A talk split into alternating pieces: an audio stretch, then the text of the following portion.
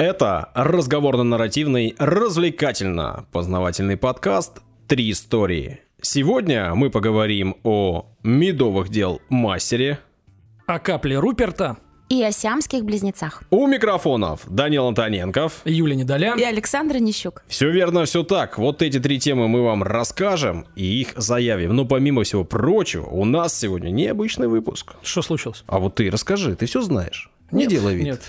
Я буду играть роль слушателя. Что случилось? Значит, выпуск обычный. Ничего интересного не происходит. Жизнь скучна.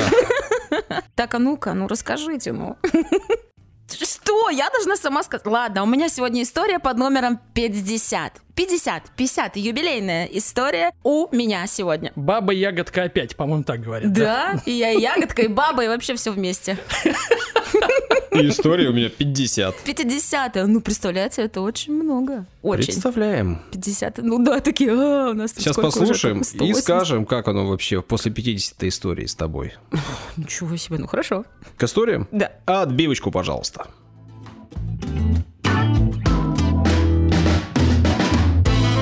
Данил. Да.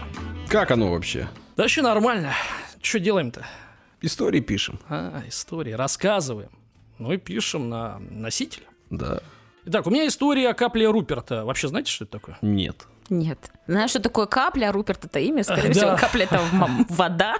Да? Не, ну капли бывают разные, из разного материала. Тогда она не из воды, получается. И не его личная капля. Не его. Ну, в общем, предыстория. Да. В Сашином духе. Вы знаете, что я перед сном смотрю «Космос». Да. Да. Это уже все знают. Но я тут подсел на новую фишку перед сном. Новую? Только она меня как бы не убаюкивает. То есть сначала я ее смотрю в обязательном порядке, а потом «Космос», вот, и вырубаюсь. Понятно. А вот эту штуку, которую я сейчас скажу, я смотрю полностью. Он короткие ролики, там, минут 5-10. Ритуал такой у тебя новый. Да, да. Значит, появились новые циклы. Это работа пресса. Чувак давит прессом все, что возможно. Причем пресс реально до 500 тонн. То есть раздавить он может чуть ли не рельсу. Железнодорожный. Это на Ютубе такой канал, чувак. Офигенный прессом, канал, да, просто я тебе рекомендую. Ну, я тоже видела, ты не видел ни разу такого? Звучит как бред, но оторваться невозможно, я тебе уверяю, просто. Я пошел вниз, знаешь, посмотрел свежий, пошел вниз, там уже год. Каждый день вечером я смотрю один выпуск. И вот там чувак 500-тонным прессом, 500 тонн, чтобы ты понимал, серьезную установку, да. Гидравлически, естественно, давил каплю Руперта. И было это очень сложно. Разного размера капли Руперта были. И, забегая вперед, она очень прочная. И, по-моему, одну он раздавил там 40 тонн. Представляешь, 40 тонн капля и раздавить. Ну, вообще говорят, до 67 тонн. То есть там какие-то рекорды есть. Пока итак, непонятно. Пока непонятно. Я тоже непонятно. Стал разбираться, что за капля Руперта. И вот так, люди спрашивают, а как вы истории придумываете, да, ну, то есть темы? А вот так. Смотрю, значит, пресс, и тут капля Руперта, вот, пожалуйста, вам история. А чувак откуда там, из Америки, из Британии? Наш. Наш. И у него просмотров реально там миллионы, то есть называется канал Russian Crazy Experiments. Четкое название, согласен.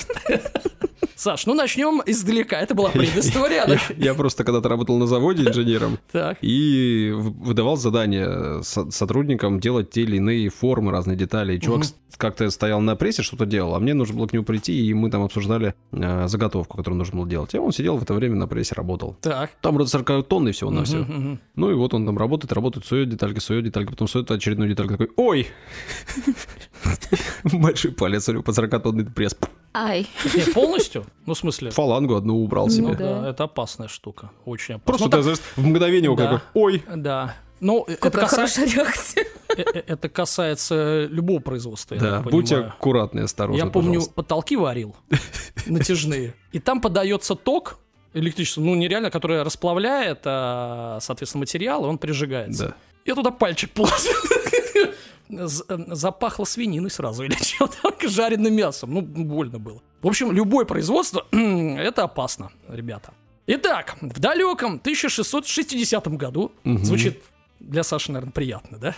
В Англии Руперт Фальский, это главнокомандующий английской королевской кавалерии, получил он в Англии известность как принц Руперт, привез, собственно, из Германии загадочные стеклянные капли и преподнес их, естественно, в подарок королю. Вот. пожалуйста, смотри, какие красивые, вот тебе, носи-ка, говорит. Карлу II. Значит, он заинтересовался, король, поручил своим академикам из Королевского научного общества исследовать подарок. Выяснилось, что капли эти можно бить молотком, сдавливать с огромной силой, напоминаю, стеклянные, стрелять из огнестрельного оружия. Ими? В них. И с ними ничего не происходит. Однако, там капля с хвостиком. Если отломать хвостик, то она взрывалась на глазах. Сама вот, разрушается.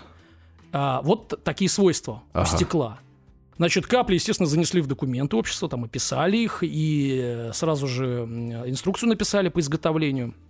Вот, и вообще они стали распространяться в Европе очень сильно. Но... А как их использовали? Ну, что ты забегаешь? Могу сказать. Я могу сказать. Да не надо. У тебя там же и структура, и все остальное. Структура? Что ты лезешь в структуру? Извините. Как слон в посудной лавке. Их назвали каплями принца Руперта. Вот. И, конечно, они вызвали сразу обсуждение в научном сообществе. Что это такое? Стекло известно. Почему такое прочное, да? Мало того, и вот эти капли изучали, ну, известные ученые. Например, английский естествоиспытатель, изобретатель Роберт Гук. Закон Гука есть. Потом ирландский физик-математик, инженер Уильям Томпсон. То есть, как бы, серьезно уважаемые люди наверняка да, занялись этими вопросами. Но прошло почти 300 лет, и только в 1920 году Арнольд Аллан Гриффит, английский инженер, дал четкое математическое описание всех протекающих процессов при, там, вот, например, разбиении хвостика. Вообще говорят, что способы изготовления такой капли, естественно, без научной подоплеки, просто опытным путем, были известны стеклодувам Римской империи.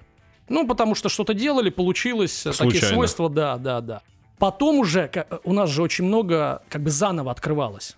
То есть Римская империя пала, все забыли, как бы потом... Дамасская сталь, да, вот да, все заново, типа, открыли, оказывается, что это время уже было, да, чуть ли не водопроводы, вот эти краны там какие-то, да. Вот это повторное открытие приписывают голландскому, там многое приписывание, еще раз, потому что оно распространялось-то очень там, как бы хаотично по Европе. Ну, например, вот есть такое имя Корнелиус Дребель.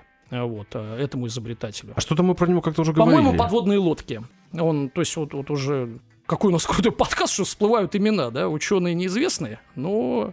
Ну, скажем так, в широком смысле. Да. Но у нас всплывают уже не... Не первый раз. Как и подводные лодки тоже всплывают. Значит, есть еще точное достоверное упоминание о каплях из Мекленбурга на севере Германии в 1625 году. Вот. Секрет оставался их изготовления долго неоткрытым. Они распространялись, вот доходим до твоего вопроса, в качестве игрушек и сувениров. Смотри, какая прикольная штука. Да, и не разбить, и смотри, какая красивая капля, там можешь носить, может на ней прыгать, ничего не будет. Угу.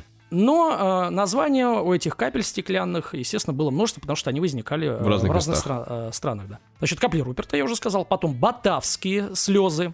Батавские, это так Голландию называли. Оттуда даже этот, как ученый, да? Потом прусские слезы и болонские склянки. Выбирайте, что вам нравится. Руперт, конечно, не был первым, кто это сделал, открытие. И вообще он его и не приписывал. Просто так случилось. Вот. Просто привез королю, показал, и пошло-поехало. Известно сейчас, что капля Руперта может выдерживать до 67 тонн. Вот я смотрел ролик, где было 40 тонн. Давил, там она разлетелась. Вообще прочность зависит от величины самой капли. Но проблема в том, что большую каплю, хорошую, большую. Сложно сделать без ошибки. Сделать сложно. То есть мелких полно, да. Угу. Что-то там в этом ролике как раз он тоже делал, там обычную какую-то среднюю величину. Говорит, там 10 попыток. Какого размера средней величины? О чем вообще речь? Ну, они маленькие, действительно, там сантиметр. От сантиметра может диаметр. Быть... Диаметр. Ну, я не знаю, нет длины, а диаметра, ну, мне кажется, полсантиметра. Хотя вот которая покрупнее, она может и сантиметр быть в диаметре, полтора. Ну, я на глаз. Ну, вот он, то есть там не из кулак. Нет, вот он брал руками, я так примерно вот вижу. С фалангу пальца. Да, ну, это большая считается. Я понял. Ну, и... Современные исследования показали, что вот верхушки капель, то есть не хвостик, а вот плотная верхушка, которая самая прочная, имеют поверхностное сжимающее напряжение до 700 мегапаскалей. Вот такие данные. Значит... Юля, как тебе вот эти цифры? Как ты Ну, 700 много, да? Мне кажется, да. Звучит увесисто. Паскали, да, там зашкаливает. Не Педро Паскали 700, а мега Паскали. Педро и мега разные. Было бы 700, конечно, многим бы хватило. 700? Каждому по Педро. Тебе действительно нравится Педро? Мне действительно нравится Педро. Удивительно. Какой просто странный чувак. Чего он всем нравится? Так спокойно, как-то... Не как актер. Так, в в болталке сказали, что я похож на него. Ты что на меня наезжаешь? В болталке люди какие-то. Ну, вообще-то да. Ладно. Короче, 700 педропаскалей. И долгое время секрет получения капеля, как я и говорил, держался в тайне. Почему? Потому что, ну, вообще-то сувениры делали. Если все будут знать, как это делать, то как мы зарабатывать-то будем? Ой, я только сейчас подумала, что можно из этого делать елочные игрушки, которые не разбиваются. Ну, тебе нужно найти, видимо, место, где ты их будешь изготавливать. На балконе не получится. Значит, хотя и достаточно, в принципе, просто по механизму.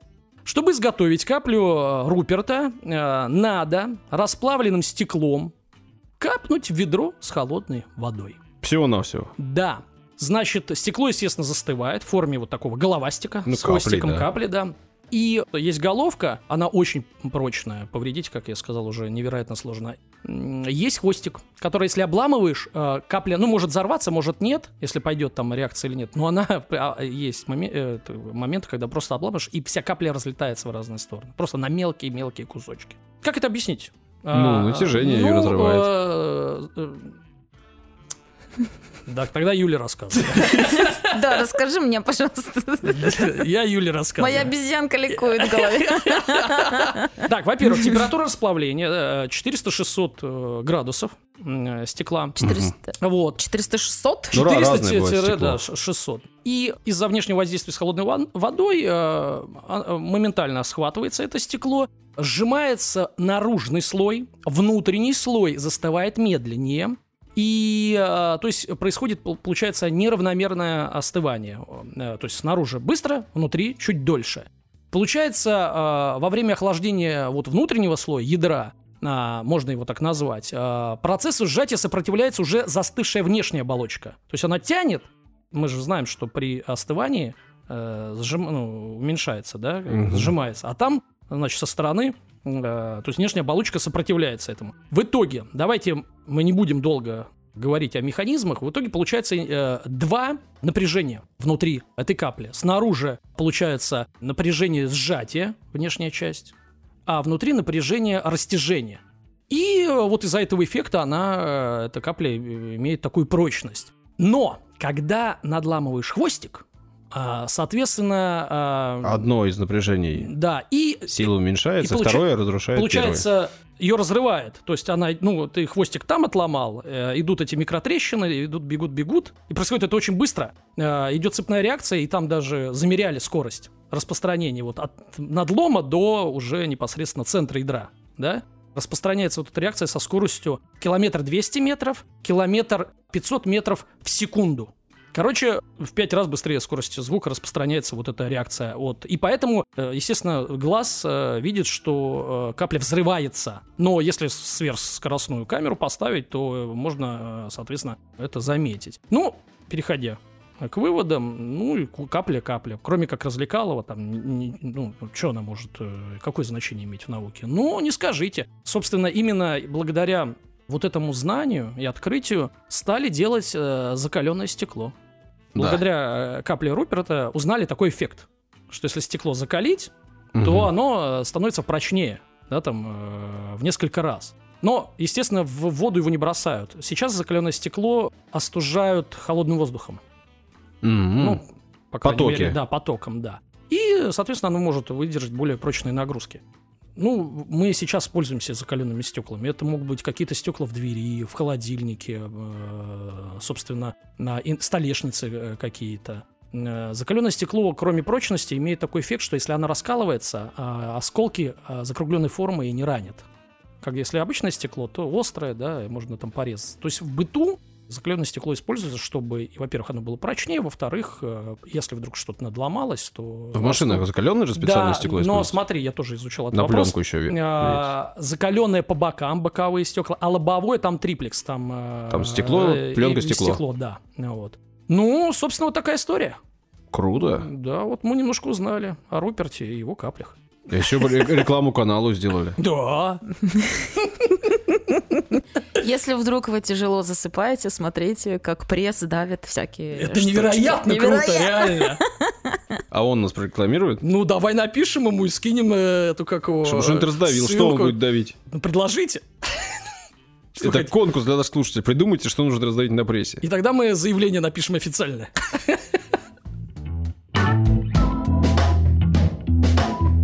Данил.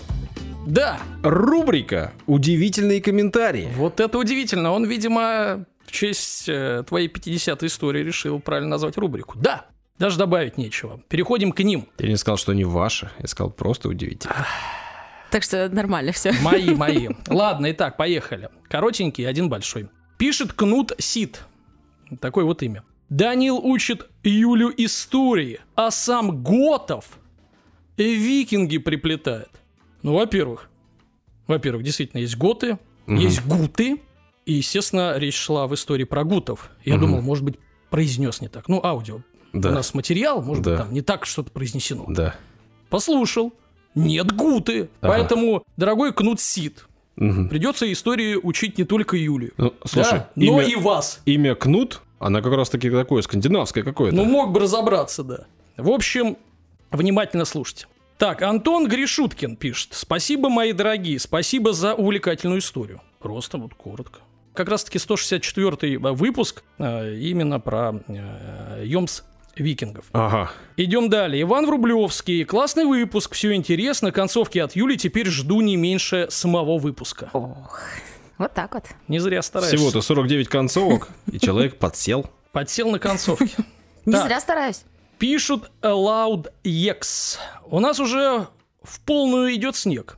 Создаю уют во время работы благодаря вам. Вы, горячий кофе и северное сияние. В общем, ваши подкасты – бальзам для ушей и необходимое для души. Вот, конечно, вопрос, соответственно, автору комментария. А бальзам какой? Ягерь-мастер, надеюсь?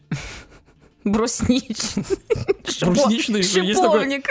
Есть такой бальзам брусничный. Данил, очевидно, что безалкогольный. 100%. Хорошо. У нас, кстати, тоже снег. Не боярышник.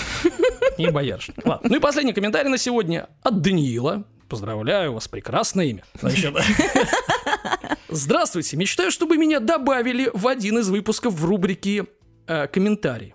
Ваша мечта осуществилась? Мне 10 лет. Вот. Зовут меня Даниил. Слушаю вас, полгода слушаю. Каждый день по выпуска 3. Мой любимый ведущий... Даниил. Написал с одной «и» для тебя. То есть мы уже с ним на «ты». Это прекрасно. Но все остальные тоже крутые. Ребят, ну вам тоже немножко перепало. Я первый в болталке продолжил хэштег «Я осуждаю». Данил, Юля, Саша, вы крутые, вы супер, люблю вас. А Юля, ты круто ведешь подкаст. Вот. Я с Леной послушал, мне не понравилось. Я, кстати, тоже слушаю много песен Нирваны. А что с Леной, кстати? Почему она перестала вести подкаст? Ладно, люблю вас всех, Саша. Ответим человеку. Что с Леной? Это очень мило. Это действительно мило. Но зато видно, что действительно человеку 10 лет, да? Я даже не знаю, радоваться, что он прослушал все или нет. Саша, ты ответишь? Что с Леной? С Леной все хорошо. Она комик и ездит на концерты. Вроде все отлично у нее. Да, отслеживайте. Лена Гущина. Да. Ищите в вашем городе. Да, на афишах. Все.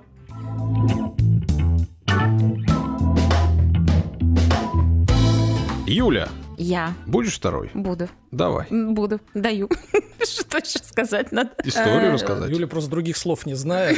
В баре будешь? Буду. Ну, хватит. Хорошо. Ладно тебе. Сегодня праздничная история. Чего ты? Да почему праздничная? 50-я? Ну, 50-е. Ну, это совсем праздничная. Как это? Не мне же 50 лет. Ну, история. 50 историй. Тогда моя каждая история праздничная. Со мной каждая история — это праздник.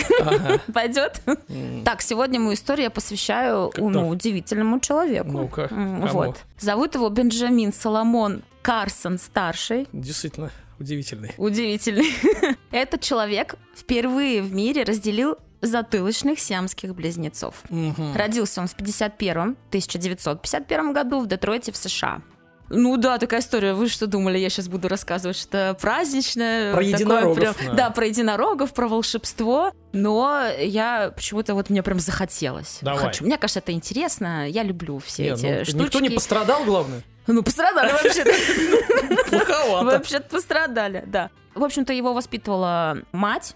И он не успевал по всем предметам в начальной школе, был очень вспыльчив. Мама ему ничем не могла помочь, так как сама читать, ну, в общем-то, не умела и была не очень образована. Вот. Однако призывала своих сыновей к тому, чтобы учиться мыслить самостоятельно и добиваться своих целей. То есть, ну, как бы она все равно в них верила и мечтала, чтобы из них что-то, да, выросло очень отдельно. Она говорила о том, что у Бога для каждого человека есть великое предназначение, и если люди начнут прилагать усилия, у них все получится. То есть не кто-то тебе дал, в общем-то, дар какой-то определенный, а они есть у каждого человека, но просто нужно прилагать очень много усилий к этому. Ну, толковая мысль. Ну, вообще-то, да. Во время учебы в средней школе у Бена появилась мечта стать врачом. И с тех пор он начал прилагать очень много усилий и много читать книг. После школы он поступил и закончил Йельский университет, факультет психологии сначала, а затем медицинское отделение Мичиганского университета, на минуточку. Но так как моя история о сиамских близнецах, я как бы о них хочу вообще-то поговорить, да? Пожалуйста. Я думаю, что очень многим будет интересно это послушать. Все не всякие милые или эти, как их там, преступники, в общем-то. Первое упоминание о рождении двуголового ребенка можно найти в китайской летописи 179 года нашей эры. 179-го. Да, да. В западном мире первое свидетельство о сиамских братьях родом из Армении, привезенных в Константинополь для оценки медиками, датируется 945 годом. Ого. Естественно, сиамские близнецы появлялись на свет и раньше. И при раскопках в Турции была найдена статуя эпохи неолита, изображающая двух женщин, соединенных в бедрах. И исследователи считают, что именно сиамские близнецы привели к возникновению мифов и греческих преданий о кентавре. Получеловеки, полулошади. Да, но тут два человека. Кто из них лошадь? Кто справа или слева? Кто-то. Смотря где они срослись. Извините. Считается, что первое обследование близнецов в новом свете было произведено в 1533 году в Доминиканской республике по требованию священника, которому было необходимо понять, две или одну душу он должен причащать. Задокументировать, конечно. Да. Интересно. Самыми известными в СССР и России сиамскими близнецами стали Маша и Даша Кривошляповы. Они срослись в области брюшной полости и имели один таз и одну пару конечностей на двоих. Они прожили 53 года, получили начальное образование, научились ходить. А от операции по разделению они отказались. Так а как их можно было разделить, если у них один таз на двоих? Ну, как-то можно было бы. Ну, не знаю, в общем-то. Ну, если отказались, значит, предлагали. Всяких, ну, вообще-то разделяли вообще прям очень разные случаи. Можно всех покопаться в интернете. Саша, мы можем тебя сейчас разделить. Я поговорю. У меня есть знакомые хирурги. Жесть. Ну, и, в общем-то, вы знаете, их жизнь могла бы дальше продлиться, но Мария злоупотребляла алкоголем и как бы умерла из-за этого, а так как у них была общая кровеносная система, да, вторая скончалась через 17 часов. Вот это, конечно, жесть, да? Твоя жизнь зависит от другого. Ну, ужасно. А некоторые сиамских близнецов могут иметь детей, вот мне очень понравилось. Так. У Чанга и Энга Банкеров на двоих было 21 ребенок. 10 из которых родила жена одного, и 11 родила супруга другого, представляешь? Опередил на повороте, да? Очень круто. Представляете, 21 ребенок у сиамских близнецов. Я не знаю, когда об этом думаю, у меня прям целый глаза... класс. Да это вообще... Вот у них семейные вечеринки, наверное. Классные были. Да уж. А в общем, поговорили мы о сиамских близнецах. Но моя история-то о чем?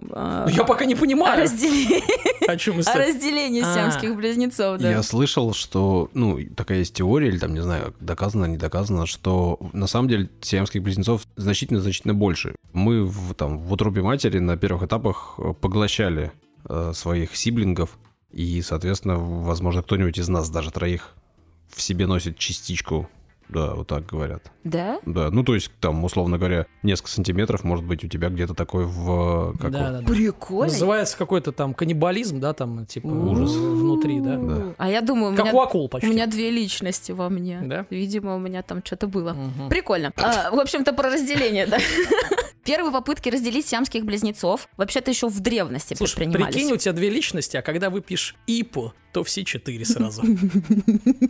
Если дабл ипу, считай. Больше. 8. Вот и считай, говорит. Давай. Ты же умненький. Продолжай. С X века было проведено около 200 операций по разделению сросшихся близнецов. Однако все они были неудачными. Считается, что первую удачную попытку предпринять... удалось немецкому хирургу в 1689 году. Он разделил близнецов, сросшихся к талии. Но Хирургическое вмешательство считается успешным даже в том случае, если один близнец погибает. Поэтому я говорю, выжил, успешный, да, но один может погибнуть, второй остается жив. А вот Бенджамину, о котором я говорила в самом начале, удалось разделить близнецов. Удалось. Оба выжили. Да. В американском городе Балтимор, это было 6 сентября 1987 года, команда врачей впервые успешно провела операцию по разделению сиамских близнецов. Они были сросшиеся головами. Ого. Да. Попытки прооперировать таких детей вообще-то и ранее предпринимались, но все они заканчивались не очень хорошо. И, в общем-то, они оба стали живы после операции, которую провел наш герой Бенджамин. Близнецы Патрик и Бенджамин родились 2 февраля 1987 года в Германии. Ну, там, понятное дело, мать, в общем-то, когда узнала патологии, не хотела рожать, ну, в общем-то... Ну, то есть он оперировал практически новорожденных, вот. Ну, маленьких, да, совсем. Но сказали, что, ну, что же, они родились, но так как они срослись головами, они не могли бы ни ходить, ни ползать, ничего. То есть, ну, они лежали бы и все. В разные стороны, да. И поэтому Бенджамин взялся, вообще-то, их прооперировать. В назначенный день в операционной собрались 7 педиатров-анестезиологов, 5 нейрохирургов, 2 кардиохирургов и 5 пластических хирургов. То есть это огромная-огромная команда, которая... Как они там не поссорились. Которые хотели провести... Ну, типа, давай здесь режь, а не гнет. Всегда есть один главный врач, который всеми руководит. Он говорит, что нужно делать, и все его внимательно слушают. Вот и все. Они очень долго готовились к этой операции, практикуясь на манекенах. Они охладили тела пациентов до 20 градусов, остановив кровоток. Вот. И эта методика использовалась в подобной операции впервые. Счет, естественно, шел на минуты. И в определенное время нужно было запустить систему жизнеобеспечения, иначе как бы... Ну, остановили кровь. Ну, вообще-то да. После операции врачи погрузили детей в медикаментозную кому. Естественно, там уже у дверей, ну, все знали об этом, собрались там журналисты, толпа, все об этом писали. Ну, в общем-то, всем было интересно, как обычно. Газеты там заголовками все пестрили. Так. И все. И резко все утихло. Больше никому это стало неинтересно, хотя, ну, извините, вообще-то успешно прошла операция. Но она прошла успешно, дети остались живы. Но они оба остались инвалидами. Один был способен мальчик издавать только звуки, второй мальчик просто молчал. И к 1993 году ни один из близнецов не мог самостоятельно, ну, как-то себя обслуживать. И, в общем-то, все. Но это считается самая первая успешная операция, проведенная на голову, извини меня, когда дети остались живы. То есть, ну, как бы по сути, я не знаю, сколько должно пройти времени, чтобы такие операции можно было бы делать как бы не в штатном режиме, но намного, ну, как сказать, чтобы намного больше детей выживали. А есть информация по ним сейчас или уже нет? По каким? Ну, вот этим детям. Про которых я сейчас говорила, они умерли. А, умерли, да? Да, они умерли. В 2015 году мальчик умер один, ну, и потом, соответственно, умер второй. Но как бы есть методики по охлаждению, получается, тела, которая, ну, как бы была успешна. Ну и вообще, да, это опыт какой-то. Конечно, опыт. Да, это круто вообще. Ну, может быть, там через лет 20, 30, 40 это будет вообще нормально. Ну, с учетом того, что вообще-то близнецов не так много рождается, ну, сиамских, на самом деле, процентом маленький очень. Но я считаю, что это успех. Про Бена Карсона. Так. Он, ну, как бы продолжал работать в хирургии. Потом еще разделил 4 сиамских близнецов и официально ушел из хирургии на пенсию в 2013 году, то есть, в принципе, не так давно. В 2008 получил высшую гражданскую награду США, президентская медаль свободы называется. В 2015 заявлял намерение баллотироваться на пост президента даже. И там даже какие-то голоса собрал он. Но потом, в общем-то, ушел. И в 2016 его утвердили в должности министра жилищного строительства и городского развития. Вот такого дядечка. Ну, состоит в браке, естественно, там у него 3 детей, и, в общем-то, у него все хорошо. Я знаю, что есть фильм, который называется...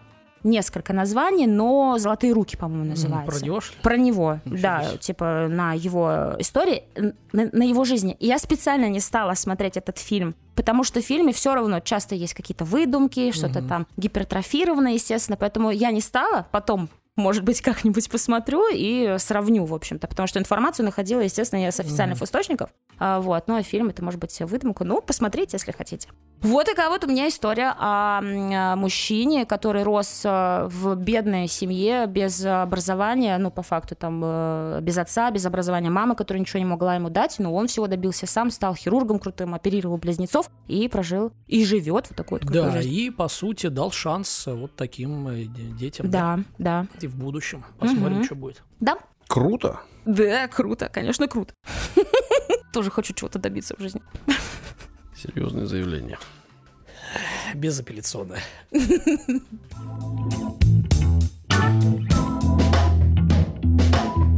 Данил, у тебя есть еще одна рубрика, ты ее очень любишь. Ну, судя по нашей болталке в телеге, люблю и не только я. Да. Ничего, скоро и ты ее полюбишь. Я буду ее делать до этих пор, понимаешь? О. Да.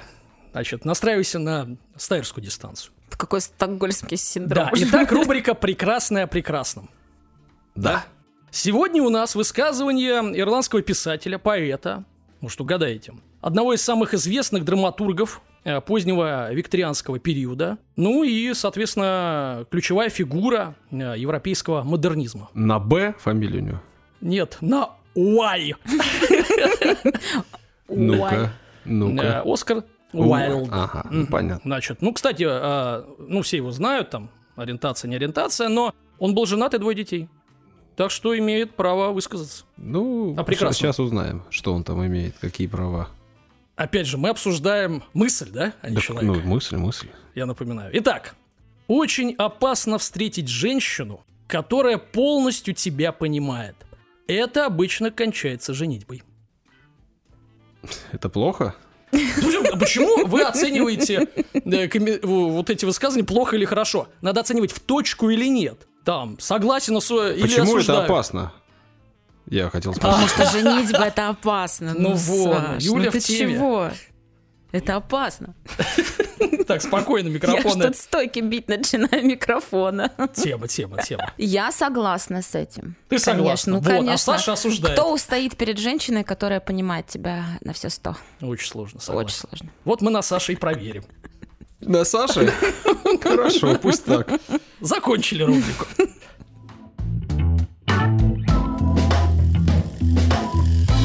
В народном хозяйстве, как вы знаете, есть области, которые нам кажутся такими, не сильно важными. Разные всякие. Например? Например, пчеловодство. Не важно? Шерлок Холмс вообще-то занимался. Вот сейчас. Тебе скажут, что мы считаем, что для пчеловодства нету места на планете Земля. Расстраиваешься ты очень сильно. Не сильно. Будешь бунтовать, выходить на улицу, свергать власть. Я знаю, что в последнее время, по крайней мере, да, там, наверное, новости пестрят, что количество пчел вообще в целом уменьшилось. Да. И это очень плохо для опыления, для растений. Понятно. Но я говорю именно про народное хозяйство. При этом, без меда жить? Как вот без меда жить? Медоед не сможет. А есть цветочный ты вообще пошел по сладенькому. Прошлое там про медоеда. По медку. Нет, есть же какой-то любишь медок, люби холодок. Искусственно же можно мед делать как-то. К тому, что я про это и говорю, конечно, что сейчас нету такой прям великой потребности в производстве меда. Не знаю. А раньше это действительно была очень и очень важная сфера деятельности человечества. И люди занимались производством меда испокон веку. И в какой-то период люди занимались не только производством меда, пчеловоды, но они и добычей воска пчелиного. Пчелиный воск был супер важная вещь, потому что можно было делать свечи, например. Конечно. А когда-то это было прям крайне важно. С 9 по 10 век где-то в это время началось, и по 18-й пчеловоды на Руси, а позже в Российской империи вообще процветало пчеловодство. И они когда-то занимали прямо такие лидирующие позиции в экспорте. То есть их товар. В первую очередь, конечно же, воск. И это приносило большие бабки и людям, которые занимались пчеловодством, и государству.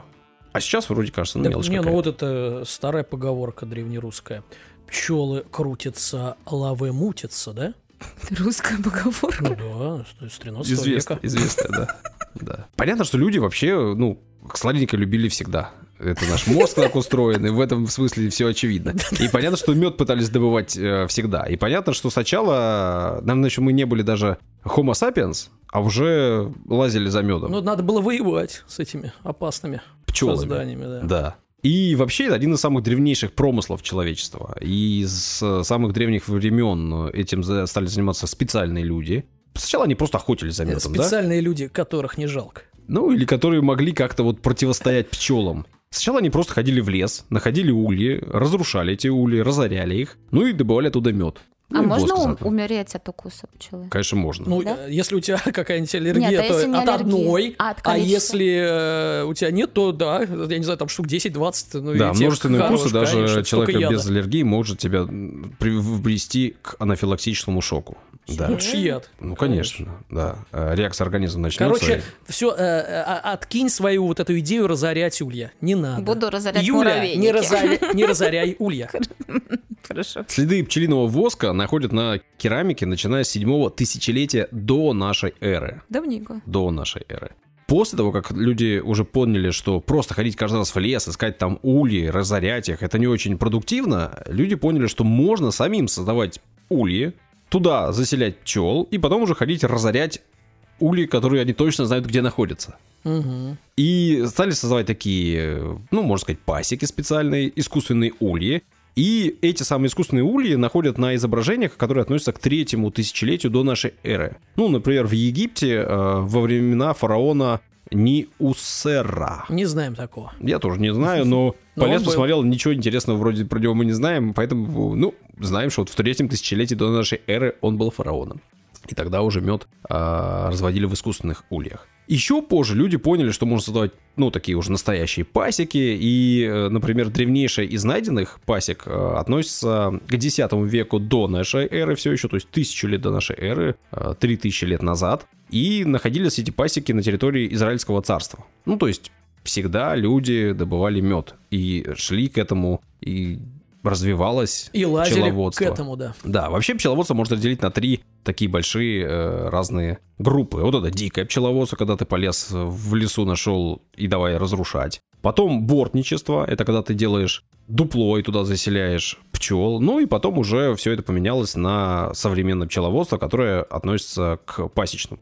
Оно тоже делится на части, понятно, но вот об этом сегодня буду рассказывать подробнее. Вот слово «бортничество». А, это была предыстория, хорошо. Предыстория к предыстории, потому что у меня тут будет 300. Бортничество. Ну, бортник. Известное слово. Да? Фамилии доходят до нас. Да. Бортников есть. Да, одна такая всякие... известная фамилия у нас. Бортничук. Угу. Тоже для меня известная фамилия. В общем, известное слово. А к чему оно относится? Я всегда знал, что это люди, которые добывали мед. Угу. Но я не знал, почему. Оказывается, на Руси вот этот самый улей, созданный искусственно, дупло, назвали борть. И поэтому они бортники. Как вообще все... То есть не борт, а борть. Борть. Это вот дупло, порть. И, соответственно, они бортники. Бортничество на территории Руси и Российской империи там вплоть до 17 века была супер распространенная вещь и супер популярная и выгодная. Не на всех деревьях можно делать борти, ульи. Не каждая порода подходит, не каждая толщина дерева подходит. Вообще на одном дереве можно сделать до нескольких ульев, но при этом это все зависит от условий, где это дерево произрастает. К тому же их нельзя делать слишком низко. Вообще ульи, такие пчелы, им нравится жить на высоте от 4 до 15 метров. 15? Да. Это ж упасть можно больно. Так 15 это высота 5-этажки. Да, это мы запомнили, ты это знаешь. Да, это единственное, что я знаю. Не, я просто к тому, что это ж какие деревья такие высокие. Вот такие вот, 20 метров целых. Да? Бывает. Какая технология? Сначала находит подходящее дерево, достаточно толстое. Обычно это дерево должно быть там толщиной в диаметре чуть ли не метр. Серьезное дерево. Ну, опять же, 15 метров, оно, понятно, должно быть высокое. После этого в нем сначала проделывают щель размером примерно метр высотой. И потом расширяют ее специальными инструментами. Ну, они были разные, понятно, что время менялось, но никогда не было просто. После этого это дупло, это борт должна сохнуть. И обычно это занимает до 2 лет. После щель закрывают доской, замазывают и оставляют только литок. Место, через которое, отверстие, через которое пчелы смогут залетать внутрь. Ну и заселяют туда уже семью пчелиную. И понятно, что это... Семью пчелиную? Да. Ну там, это как бы какая обстановка, мебель как-то устраивают? Да, устраивают. Им ставят специальные перегородки, чтобы им было проще выстраивать там улей. И чтобы это было больше похоже на их природное место жительства. Потому что обычно это они где? Ну в этих самых дуплах, только таких вот корявых. А тут же ты ровный делаешь, чтобы тебе поудобнее потом мед было оттуда доставать. Как я сказал, можно на одном дереве сделать несколько ульев, но все зависит от условий произрастания. И в целом такие деревья вообще могут жить достаточно долго с этими ульями, даже непосредственно наделанными, до 150 лет аж. О-о. Да. Понятно, что эти деревья, на которых проделаны ульи, борти, нужно как-то отмечать. И на них наносили специальные знаки, назывались они знамена. Чтобы случайно не срезали их, да? Не завалили там. Ну и чтобы было понятно, кому это дерево принадлежит. А-а-а. Потому моё что, дупло. Как я и сказал, это был серьезный бизнес. Чтобы вы понимали, в «Русской правде» человек, уничтоживший бортное знамя, вот этот самый знак, кому принадлежит, серьезно, был обязан уплатить штраф в размере 12 гривен. Так, это немало. Ну, да? Написано, там, где я нашел эту информацию, что столько же стоило убийство холопа. Нормально. То есть, вот убил несвободного человека на Руси, заплати 12 гривен. Столько же, сколько и спилил, да, дерево там. Не спилил, знак убрал просто. Просто убрал знак. Да. За порчу борти, принадлежавшую смерду, а смерд это кто? Это свободный крестьянин, землевладелец, ну такой мелкий, полагается штраф 2 гривны. Маловато. Ну, потому что ты на этом дереве можешь еще там что-то наделать. А если это княжеский улей, то 3 гривны. Ну да, будь любезен. Кража меда из борти в литовском праве каралась смертной казнью. Серьезно? Украл мед? Ну, во-первых, ты этот борт эту делаешь 2 года, да? Да. Ё-моё. Понятно. Ну, не смертная казнь, ну. А нечего медок так сильно любить. Люби и холодок, сказано же. Да. Любишь медок, люби умирать, что ли? Я не понимаю. Кстати, холодок действительно. Короче, не воруй. Холодный становишься. Не воруй. Вот. Про эти цифры, вот эти гривны и все остальное, информация разнится, конечно, но вот в некоторых источниках вот написано именно так. Я решил, что стоит указать это. Понятно, что бортничество просуществовало на нашей территории больше 1000 лет и было распространено везде. И особенно много ульев искусственных делалось в Псковской, Новгородской, Белогородской, Тверской областях. Чуть поменьше, но тоже супер распространено дело было в Приладожье, Подмосковье, в Поволжье, на Муромской, Рязанской, Смоленской, Полонской землях. В общем, везде-везде мед добывали и медом своим гордились. Понятно, что есть разный мед, это все зависит его вкус там, от того, какие цветы растут рядом, какие пчелы у нас там находятся. Но со временем людей становилось все больше и больше, сельское хозяйство развивалось все сильнее, и леса вырубались.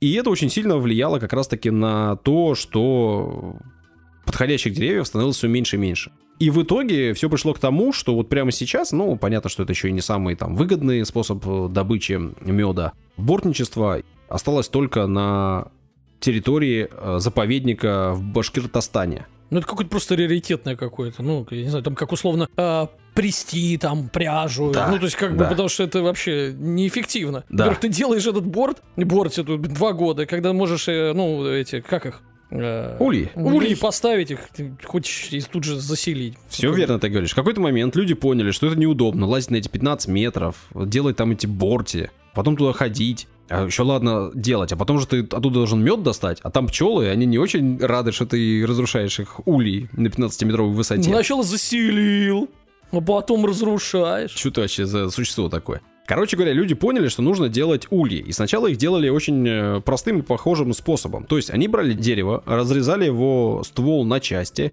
делали колоды, ну такие отрезки там 1,5 метра, метр, и делали в них такое же дупло. И эти самые колоды просто собирали в одном месте, и получалась пчелиная ферма.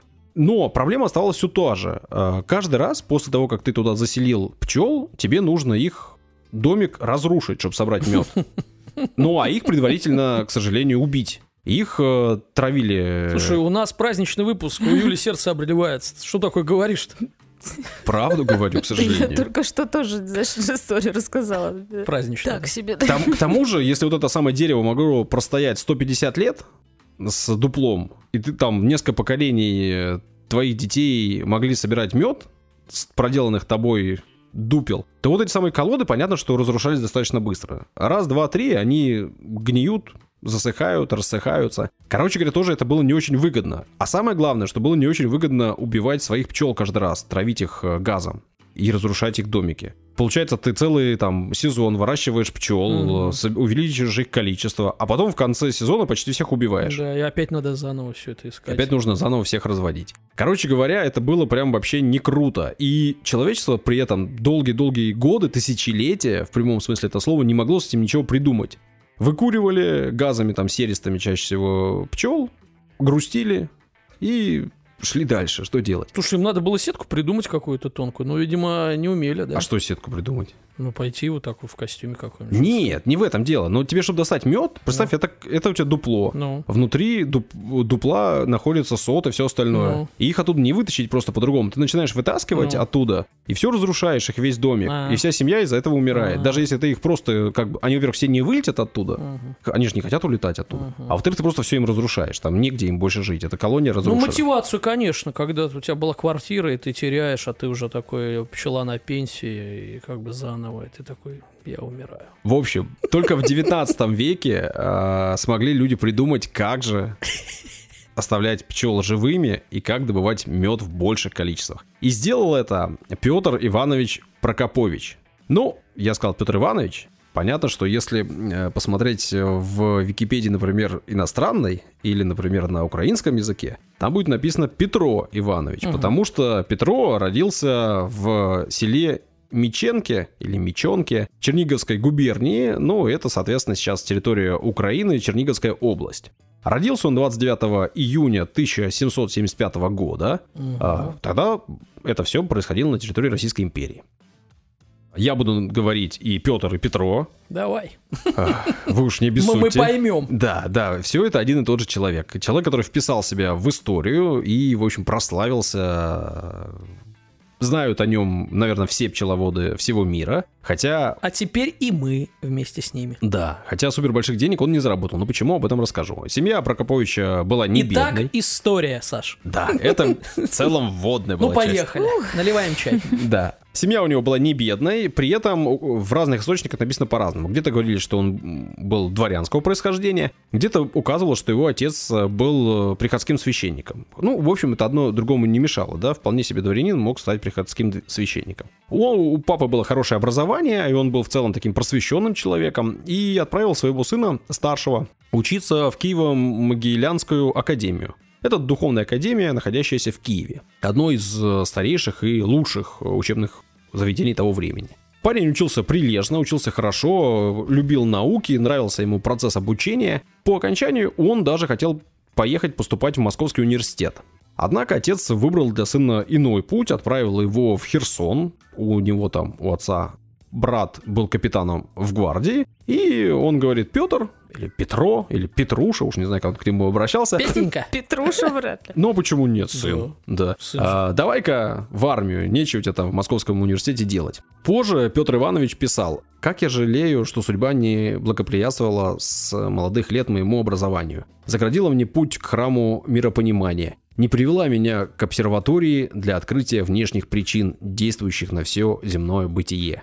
Еще более сожалею, что судьба меня обидела, не допустив с молода идти путем наук, а против воли и склонности обратила меня к гусарскому мундиру. Ты прям с таким удовольствием читаешь. Прям тебе Саш, тебе орден шелка умника.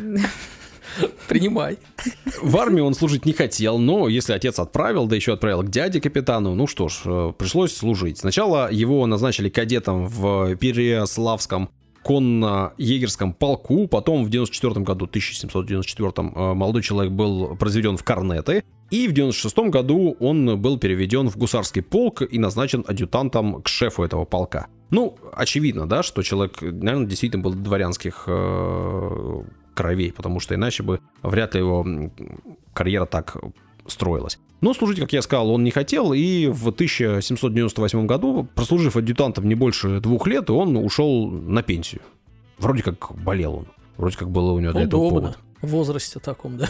Ну, молодом совсем, да. На пенсию. Да, ну, а что, по травме, там, не знаю, по болезни. Короче говоря... Ну, медоеда это не смущало из предыдущей истории. Не хотел на пенсию человек. А ты тут про человека, который с медом, и вот он, видишь ушел сразу же быстро. Его тянуло к меду больше, чем того к войне. Короче, решил вернуться домой, денег у него было не слишком много, но по приезду в свое родное село купил 3 десятины земли. Что такое десятина? Ну-ка. Я загорелся, решил узнать. Ты загорелся и тоже решил приобрести по совету друзей 3 десятины земли. Оказалось, что десятина – это примерно гектар. Чуть Ничего больше. Себе, 3 гектара. То есть, соответственно, он купил 3 гектара. Угу. Юля, а гектар это 10 тысяч квадратных метров. Не, а гектар это, Юля, квадрат гипотенузы равен квадрату.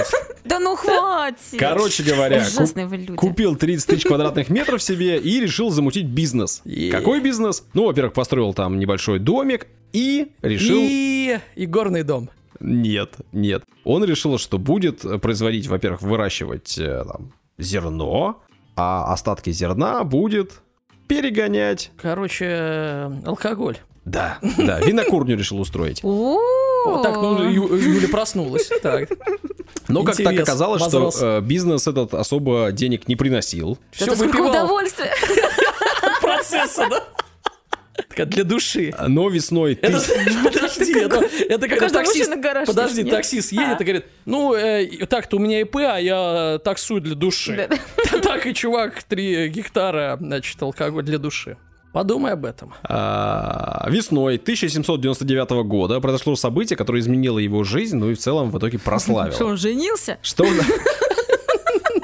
Он об этом пишет. В мае месяца того года впервые увидел я пчел в ульях, привезенных меньшим братом моим для заведения пасеки. До этого времени я видел их только поодиночке на цветах. А о том, как живут в улье, я не имел никакого понятия и никогда не видел роя в полете. Но когда посмотрел в улье, на их занос, на их самих, сидящих в нем и шумящих, вдруг возгорелась во мне страсть завести их. Короче говоря, Петр Прокопович решил завести себе ульи. Он так о них отзывается. Каждая женщина мечтает, чтобы они так отзывались.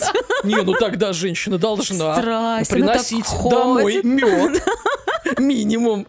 Напоминаю, что тогда использовали колоды, те самые пни. И вот Петр Иванович решил скопить денег и на следующий год купил себе 30 пней, 30 колод. Ну и устроил себе пасеку. Напоминаю, что до этого он вообще в этом ничего деле не разбирался. К 1802 году у него было уже 77 ульев. И это начало приносить ему серьезный доход. Он, во-первых, смог прикупить себе еще земли и начал строиться на этой самой земле. При этом он все изучал сам. Во-первых, никаких особо книг не было, а во-вторых, был он таким человеком. С одной стороны, которому было все интересно, вы помните, да, что он к наукам тяготел. С другой стороны, о пчелах никто особо ничего и не знал в то время. Вот что он пишет. До 1808 года я не читал ни одной книги по пчеловодству, но изучал пчел сам собою. Без всякого руководителя. В 1808 году выписал несколько известных книг о пчелах. Прочитав их, я решительно убедился, что практические знания мои об этой отрасли хозяйства, вернее, во многом не согласованы с книжными.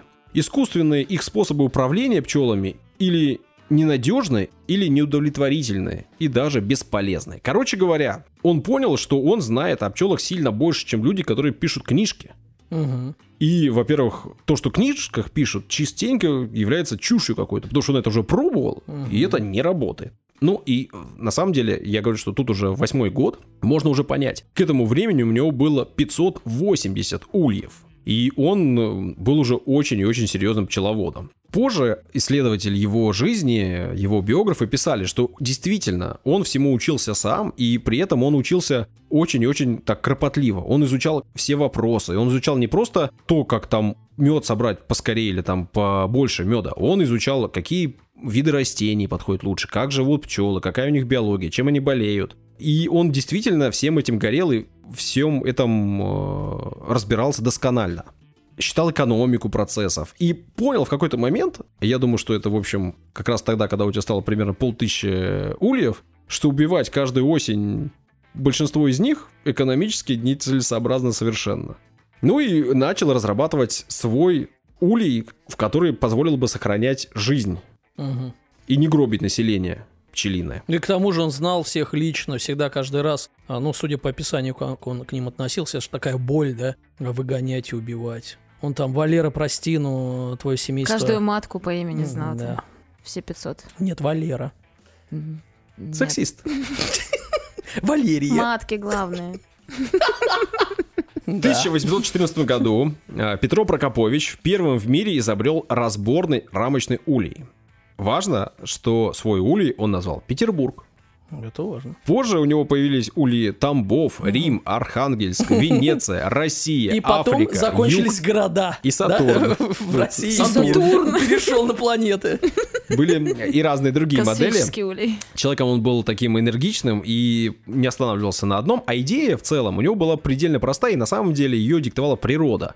Пласты воска сотов в ульях пчел находятся на расстоянии друг от друга. И он просто понял, что можно сделать рамку, которую можно будет просто вытаскивать из улья и забирать уже соты. При этом он подобрал ширину рамки такой и сделал изначальную структуру таким образом, чтобы соты были емкие, чтобы в них помещалось много меда, и чтобы, это тоже важно, в них не могла матка яйца откладывать. Вообще для чего это все делается? Делается сота в природе, и в эту соту матка откладывает личинку. Личинка ест мед, и, соответственно, потом вырастает, превращается в пчелу. Но нам-то зачем нужна личинка в меду? То есть сота — это условно маленькая колыбелька, инкубатор для выращивания пчелы, да, с личинки до взрослого. Но потом в сотах же нету личинок? Смотри, до этого были, и нужно было собрать соты, и в части из них уже были личинки. И это было, соответственно, либо надо личинок оттуда как-то вытаскивать, либо, мед был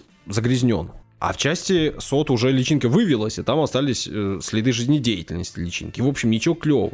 Он же разработал такую систему, что матка не могла пробраться к этим сотам. Сами пчелы выстраивали домики, инкубаторы, а матка в них не откладывала яйца. Прикол в том, что он обманул все население пчел. Они также несли мед личинкам, которых нет. Они выстраивали домики и туда заполняли их медом, а там личинки нет. Не разводились. Да. И, соответственно, можно было просто вытащить эту рамку. То есть зазря работает. Да.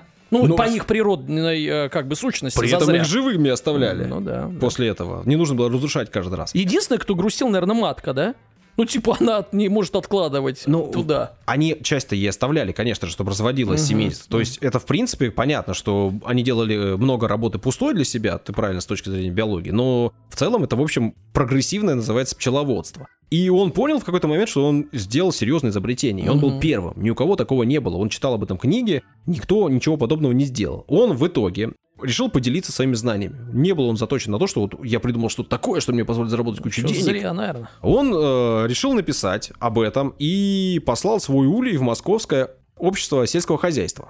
Написал: «Имею честь представить на благоусмотрение общества». Обожаю этот момент нашего подкаста. Втулочный улей, полный заносом. Это сотами и медом. В голове которого находится рамка с сотами. И кроме улья несколько рамок с сотами. Посылаю вам. Конечно же, Московское общество сельского хозяйства изучило улей, поняло, что это очень крутая штука. И эти самые втулочные ульи начали производиться в России.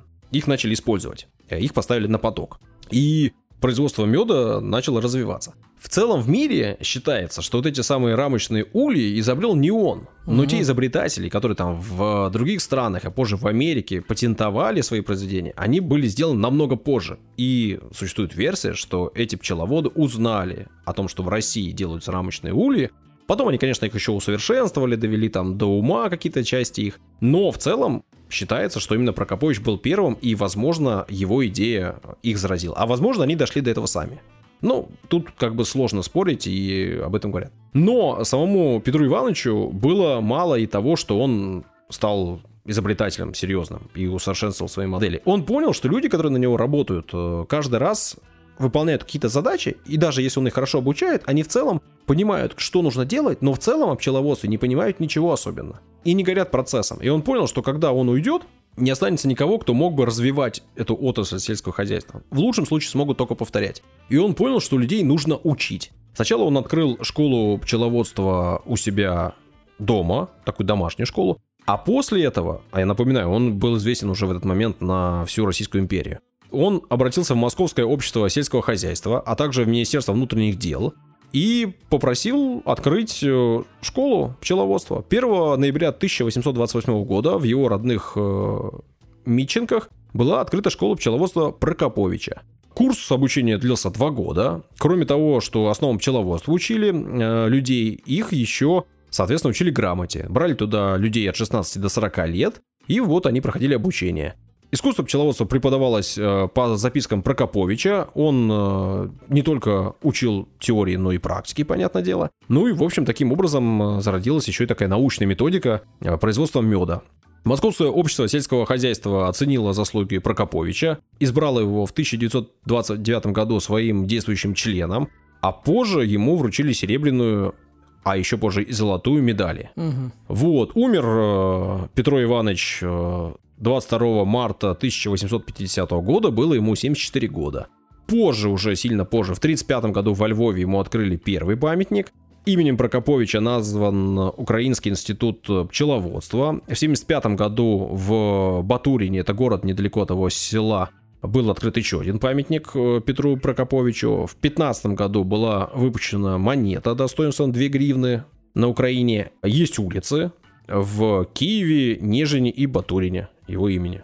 Вот такой вот известный пчеловод, который перевернул игру. Да, но вообще это отличный показатель, как бы даже не вдаваясь в подробности, что за деятельность, да, того, что когда человек занимается тем, что он любит, и готов посвящать этому много времени и интересуется, то есть не из-под палки работает. Я уверен, он думал об этих пчелах и ульях, и когда засыпал, и вставал, то вот мы имеем такие гениальные открытия и продвижения, в принципе, человеческие, да? Нашел себя.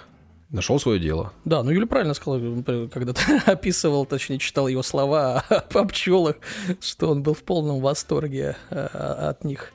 А у меня, тут же, ну, я вот сразу ты стал про мед, сразу хотел историю рассказать.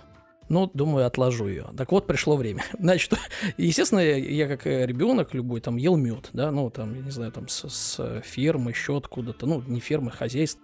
В деревне у кого-то брали, но никогда сам там даже воска не видел. И, ну, то есть, как бы мед всегда был чистый, ну вот просто в банке. Да. Приносят стеклянные и ешь.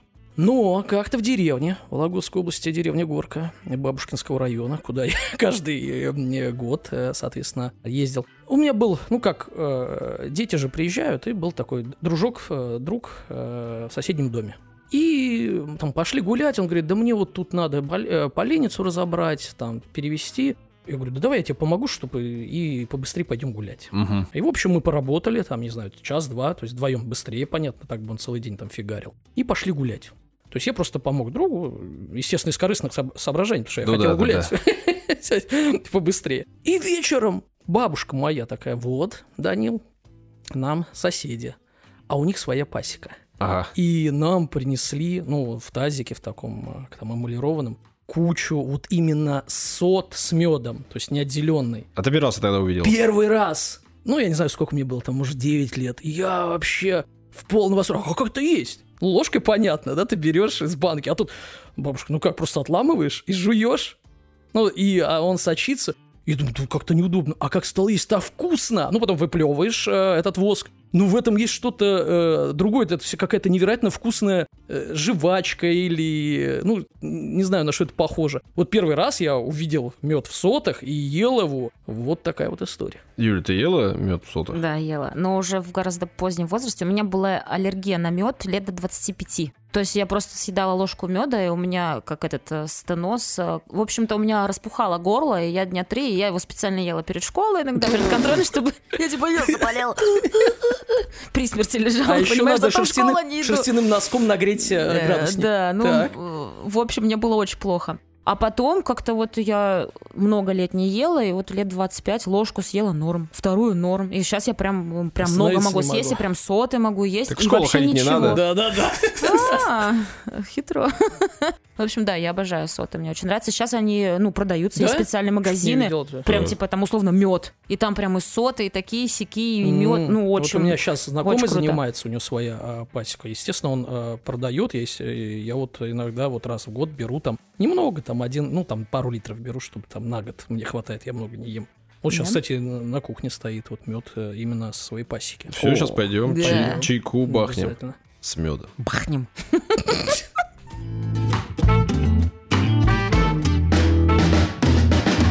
Три истории, так называется наш подкаст. Три истории, это суть нашего подкаста. Три истории мы вам рассказали. Надеюсь, вы все три истории послушали, ничего не перематывали и добрались до этого момента. Спасибо вам большое. И вам, ребята, тоже большое спасибо, ну, что здоровья рассказали. Да, пожалуйста. Да, пожалуйста. У Юли сегодня была 50-я праздничная история. А у нас с Данилом там ничего особенного в цифрах не было. Что там, 100? 60? Сколько? Уж сколько там, сколько-то. Сколько-то, в общем. Как пренебрежительно. Если хотите поддержать Юлю, поблагодарить ее за 50 историй. Да, поддержите меня, пожалуйста. И нас заодно, то можете это сделать. В описании к подкасту есть ссылочки. Ну, или можете написать комментарий, если вам вдруг денег жалко. Ну, это тоже нормально, так бывает, ничего страшного. И мы не осуждаем, нет. Поддержите нас комментарием. Сделать это можно в Apple Podcast, в Кастбоксе или где-нибудь еще. Но в Apple Podcast особенно ценно. Все, что хотел рассказать, рассказал. Пока-пока. До свидания. Я верю, что все мы можем творить чудеса. Чё это? Цитата из фильма.